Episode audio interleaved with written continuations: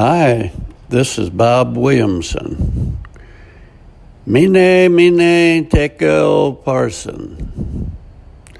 I have been inundated by friends and acquaintances asking if I think Trump will eventually win the election.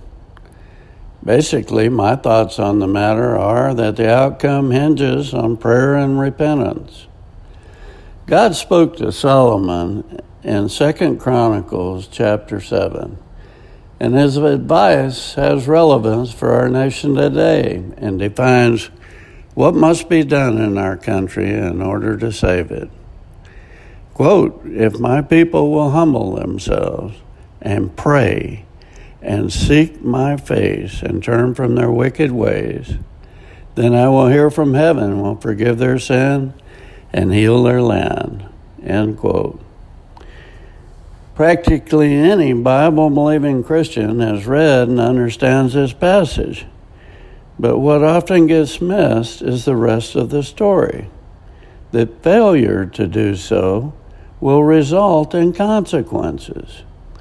This ch- chapter was written about the nation of Israel, and God specifically mentioned what the consequences would be for them for refusing his offer. Quote, Then I will uproot Israel from the soil I have given them.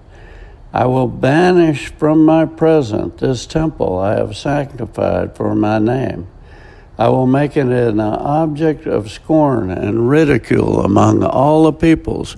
And when this temple has become a heap of rubble, all who pass by it will be appalled and say, Why has the Lord done such a thing to this land and to this temple? And others will answer, Because they have forsaken the Lord, the God of their fathers, who brought them out of the land of Egypt and have embraced other gods, worshiping and serving them. Because of this, he has brought all this disaster upon them. God was true to his word. The nation began worshiping idols, and consequently, his people were taken into captivity, and the glorious temple of God was completely destroyed. I would never dare to say that I know the mind of God, but I do have a heavy heart. My wife and I pray for our grandchildren every day to protect them from the evil that appears to be descending upon them and our nation. With that said, I have not given up on humbling myself, praying, seeking the face of God, and turning from my sins in order that God will save our country from those who only desire to do evil all day long.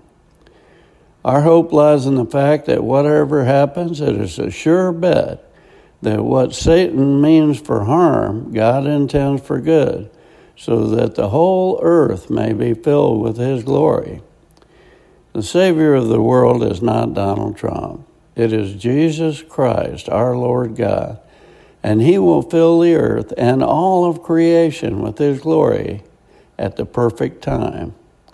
With that said, the Lord has used Donald Trump as his effective tool to restore some of the good that has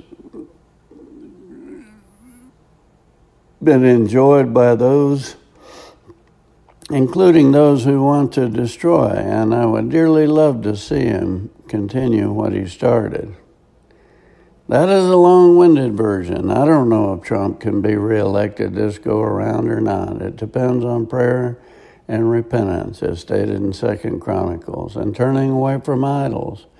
And yes, we have idols in 2020, not so much wooden images, but wealth and material things, power, fame, and hyperachieving.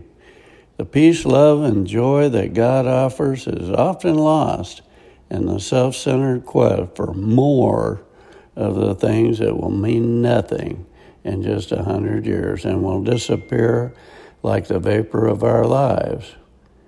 Choose those things that will last forever, where a trillion years is just getting started. God's going to punish sin, and it's best to ask God to forgive those sins and follow Him while there is yet time. The handwriting is on the wall, just as it was for King Belshazzar at his feast. Mene, mene, tekel, parsin. Mene, God has numbered the days of your reign and brought it to an end. Tekel, you've been weighed on the scales and found wanting. Peres, your kingdom is divided and given up to the Medes and Persians. That very night, Belshazzar was slain and his kingdom was taken over by Darius the Mede. The Lord states he will come as a thief in the night to make things right once and for all.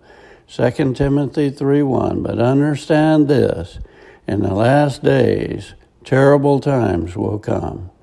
For men will be lovers of themselves, lovers of money, boastful, arrogant, abusive, disobedient to their parents, ungrateful, unholy, unloving, unforgiving, slanderous, without self control, brutal, without love of good. This is Bob Williamson. Thanks for listening.